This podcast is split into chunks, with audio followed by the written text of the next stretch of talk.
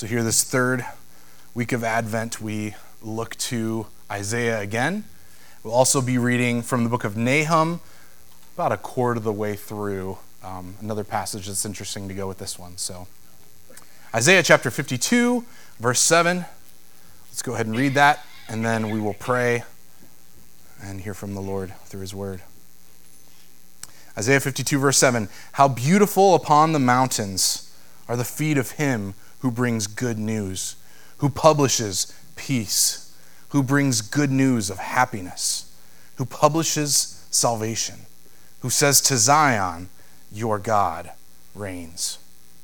Would you pray with me? Father in heaven, this passage, this one little verse, is so much to unpack about the nature of the good news that we proclaim, that we come to celebrate every Sunday morning, the good news that we carry with us wherever we go, that you've granted to us in Christ your Son.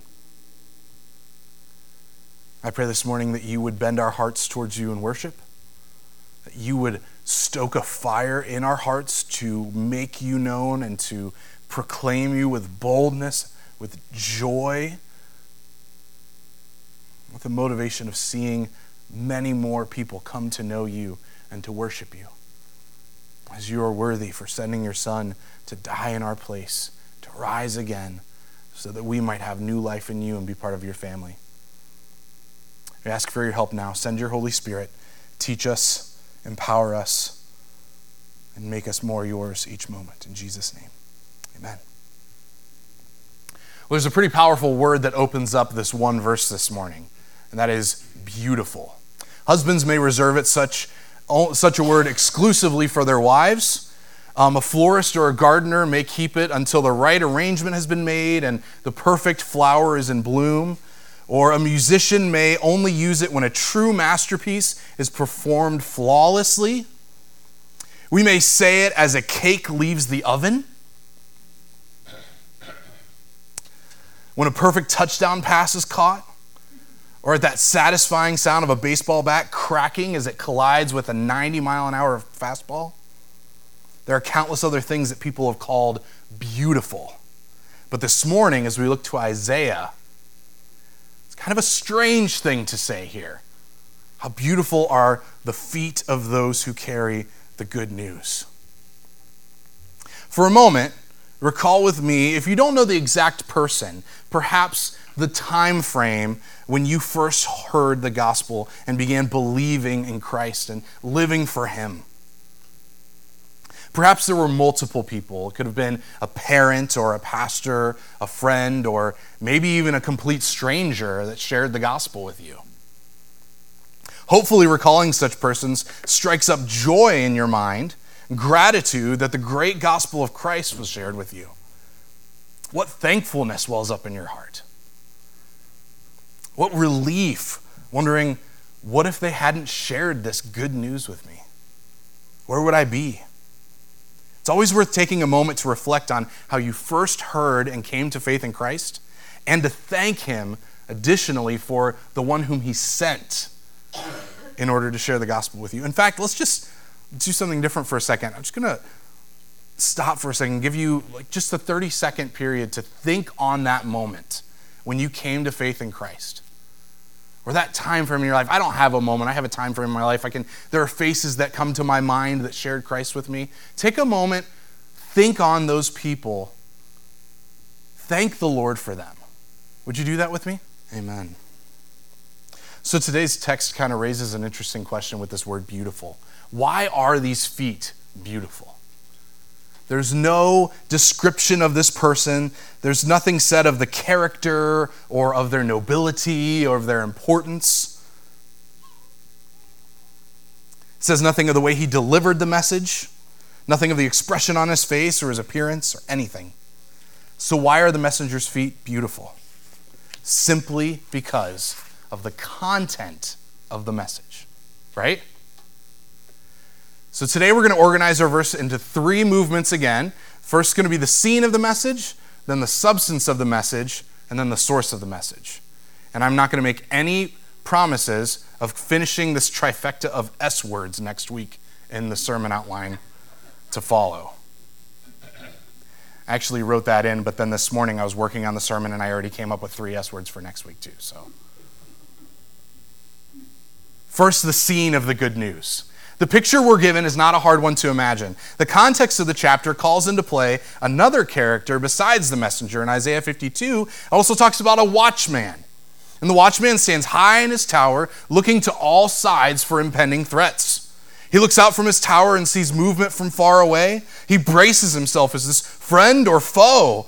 As the figure draws closer, it's clear he is alone, not coming as a personal threat to the city, but to bring some kind of message. His expression doesn't immediately give away the nature of the news, but it is clearly important. Will he deliver good news of some kind? Or does he bear a sober warning of impending threat? Closer and closer he comes until, exhausted, he reaches the gate. With all the strength he can muster, he pounds his fist on the gate to gain access. The gate opens. Relieved, he enters, catching his breath. Well, out with it. What have you to say? Finally, getting to the purpose of his long journey across the mountains, the messenger breathes a simple phrase Your God reigns. Shouts of victory and joyful laughter erupt all around. At last, the struggle is over. The war is at an end. We will have peace. We will be happy. Salvation has come, all because God is on the throne. But again, who is this messenger? It's a nobody. It doesn't matter. The point of the prophetic text is not to draw a portrait of the messenger, but to showcase the content and impact of the message. I hope you can kind of see already where we're going to go with this today. If you are in Christ, if you are made new in Him, you are the messenger. And it doesn't matter what kind of person you are. There's no description of the messenger here. If you have the message, you are the messenger. We can talk about Christian character and spiritual disciplines and all those things. And those are important, and we ought to grow in Christ. As we've been talking about in the book of Philippians, growth in the faith is necessary to know that we are indeed in the faith. But from the moment of faith in Christ, if you've received that message and believed it, you are instantaneously transformed into a message bearer to those around you. And if you've walked with Christ for however many years or even a couple decades or more, that message and the importance of it and the necessity of it never fades. So, this past week, I, spent a few moments um, learning about the crown jewels of England because I'm just a nerd and I just like to know those things. The collection consists of 140 objects crowns, swords, scepters, plates, orbs, robes, and others. And within those 140 items lie 23,578 precious stones. That's not an estimate, that's the exact number. Including the Cullinan diamond, which is a whopping 530 carat jewel estimated at a value of $400 million. Should be a couple more oohs and ahs at that, right? I guess if you saw it in person, if I could bring it to you, it would blow your mind, right? In total, these 23,578 stones are estimated at a value of 3 billion pounds. That's not how much they weigh, that's the British unit of money, in case you're wondering. It's nearly $4 billion. Thank you. Though, as they are owned by the nation themselves, and therefore they're unlikely to be sold. They're labeled as priceless and uninsurable for that matter. While highly protected at the Tower of London, the showcases they are housed in appear very simple. Of course, with dozens of armed guards around, as well as a robust security system, I imagine they are fairly safe. Paul wrote in 2 Corinthians chapter 4, verse 7, We have this treasure in jars of clay to show that the surpassing power belongs to God and not us. Jars of clay, treasure. Next week, we're going to look at the wise men bringing treasures to the newborn king. And, and it just reminds me of thinking about the gospel as this great treasure that we hold. And thinking about the wise men carrying their gifts to, to Jesus, I don't think they did that arbitrarily. They didn't do it. I went Christmas shopping yesterday with my wife, because somehow we finally got away from the house and the kids for a couple hours, praise the Lord. That somehow is my mother in law, who is a blessing from heaven. But we got away, we went Christmas shopping, and there's a part of me that every time I go Christmas shopping, especially when you're in the extended family mode, where it's just kind of arbitrary and you're just thinking, I gotta come up with something. You know, will they like this? I don't know. I hope so. Here we go. It's basically my pattern of Christmas shopping with some people. But when you look at those wise men and think about them traveling potentially 40 days on camel or whatever, whatever other animal, or maybe on foot they brought those gifts to Christ to present to him as an act of worship. To a, a, a, God, a God made flesh who was worthy of such worship. And this treasure is greater than the treasures of the wise men brought to Jesus. And it's not, it's not a treasure that we, we, we present to God in worship, it's a, it's a treasure that we present to each other in fellowship, and we present to the lost for salvation. A couple of weeks ago, excuse me, Tim reminded us of the significance of the veil of the temple being torn from top to bottom at the moment of Christ's death. Do you remember this? Signifying that access to God is now available to all who are in Christ, that the Holy Spirit now lives in believers, that the new temple of God, that we are the new temple of God, and that we carry the gospel message with us wherever we go in what Paul calls here jars of clay, which is also a really cool 90s Christian band.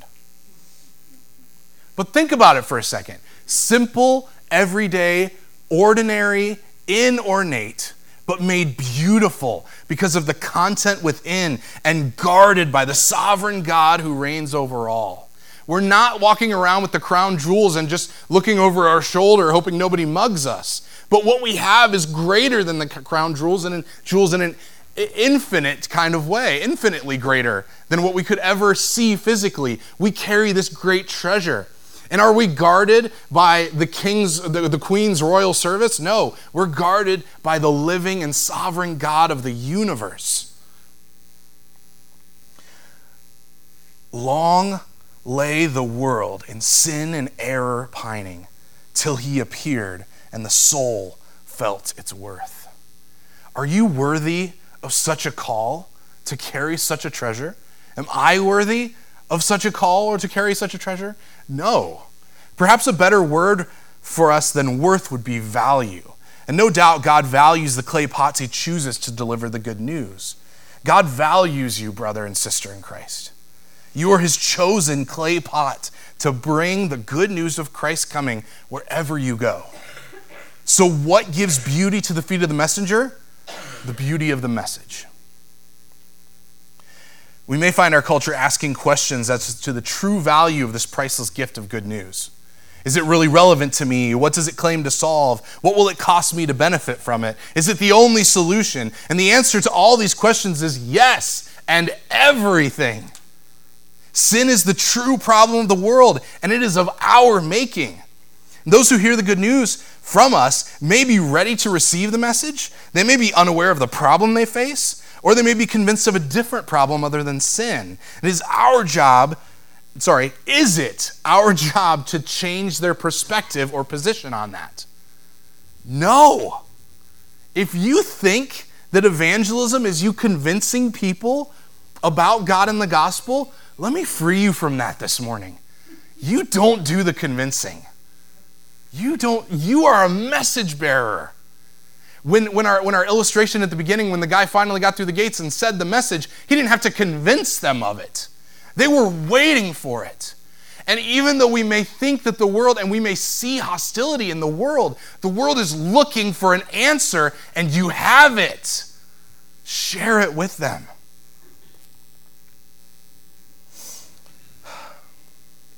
Ours is a role of proclamation. Does it matter how we deliver it? Sure. We must, as Paul says to us in Ephesians 4:15, speak the truth in love. And so I want you to think about this truth, motives, and delivery matter in that order. Begin with truth, go to your motives. Why do I want to share this truth? For the glory of God and for the benefit of the person I'm speaking to. And then lastly, delivery. Okay? If you know the truth, and if your heart is willing to tell people about Jesus, worry about the delivery last. Worry about how you're going to package it in the end. When you're Christmas shopping, you don't start with saying, I don't know, maybe some of you do, I hope not, but you, don't, you hopefully don't start with saying, What kind of wrapping paper am I using? Right? The first starting point is, what is the gift that I'm going to give, and who's it going to be given to, and why am I giving it? And am I excited about giving this gift or not? Start with the truth, look to your motives, and then look to your delivery. And the Lord will provide all of those, by the way. Next, let's look at the substance of the good news. The substance of the message, or its contents in Isaiah 52, are three things peace, happiness, and salvation. And these three frame a great truth about the gospel by its definition because it is, in fact, good news. If we seek to deliver the message of God to lost people but frame it as bad news, we've completely missed the point. There is, of course, bad news to be had before the good news can truly be good news. And with each of these three elements of good news, there's an implied message that these are needed because the bad news exists already. If the good news offers peace, there must be chaos that needs to be dealt with. If it offers happiness, there must be sadness to cheer. If it offers salvation, there must be something or someone we need saving from. All of these negatives are the result of our true problem of sin. And it matters that we make that fact abundantly clear. If we present the gospel as a solution to anything besides first our sin problem, we're not offering the true gospel peace, happiness, salvation, all in and because of Jesus Christ. Bring these elements to your gospel proclamation. You will run into family members, neighbors, friends, coworkers this Christmas season who will need these things and who know they need them. Offer these things to them in Christ alone. Offer it through sharing the word, offering, offer it through living out these things. Maybe you need a refresher this morning on peace or on happiness or assurance of salvation. Rest in that this morning. Be recharged in knowing these things are available to us. And the good news, regardless of what's going on around us, you can have peace. You can have happiness. You can have salvation. And the sense of all those things rests in knowing Christ. And if no other time during the week, if, if, your week, if your life is so hectic and I believe maybe some of yours, some of your lives are extremely hectic. Maybe even just for this one moment today, rest in knowing this good news has been delivered to you. And if you believe it, you have access to all three of these, these things that are found in it. So let's look at peace first. When all around my soul gives way, he then is all my hope and stay. Though the world may crumble, we who hope in Christ have an everlasting peace in Him that stands unmoved by the world. Perhaps peace is the most widely accepted cure a culture can agree that the world truly needs. No one in their right mind would deny a need for peace, but what exactly is that peace? You may be familiar with the Hebrew word here. Does anybody know what the Hebrew word is for, for peace? Shalom, right? Yeah. And shalom to you as well because that is, in, uh, in, fact, a greeting that's still used by reverent Jews um, the world over. It's a wish of peace from one to another. But its implication is greater, though, than things simply going right or calmly. It carries the idea of completion. I'm going to use completeness in, in a minute here, so be ready for that. I don't know if it's entirely a word, but I didn't get that little red squiggly line when I typed it out, so let's see. When Adam and Eve disobeyed God in the garden, sin entered. With God, our relationship was broken. Instead of completeness, we are separated, we are at war, and opposed to God. The good news, being one of peace, means that what Jesus did at the cross was to make shalom between God and his people, and through faith in him, we are able to live a new life of peace with God and each other, as the Prince of Peace was promised in Isaiah, who has come and will come again.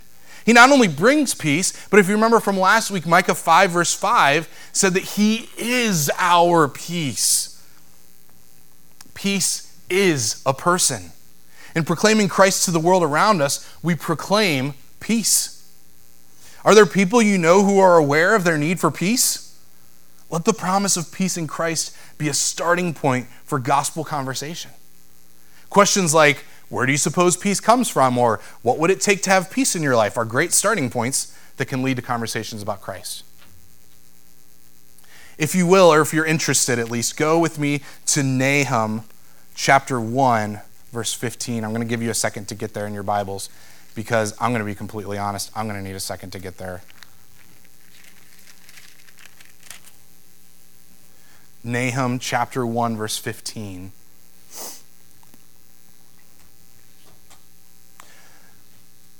So Nahum says this Behold upon the mountains the feet of him who brings good news, who publishes peace. Keep your feasts, O Judah, fulfill, fulfill your vows, for never again shall the worthless pass through you. He is utterly cut off.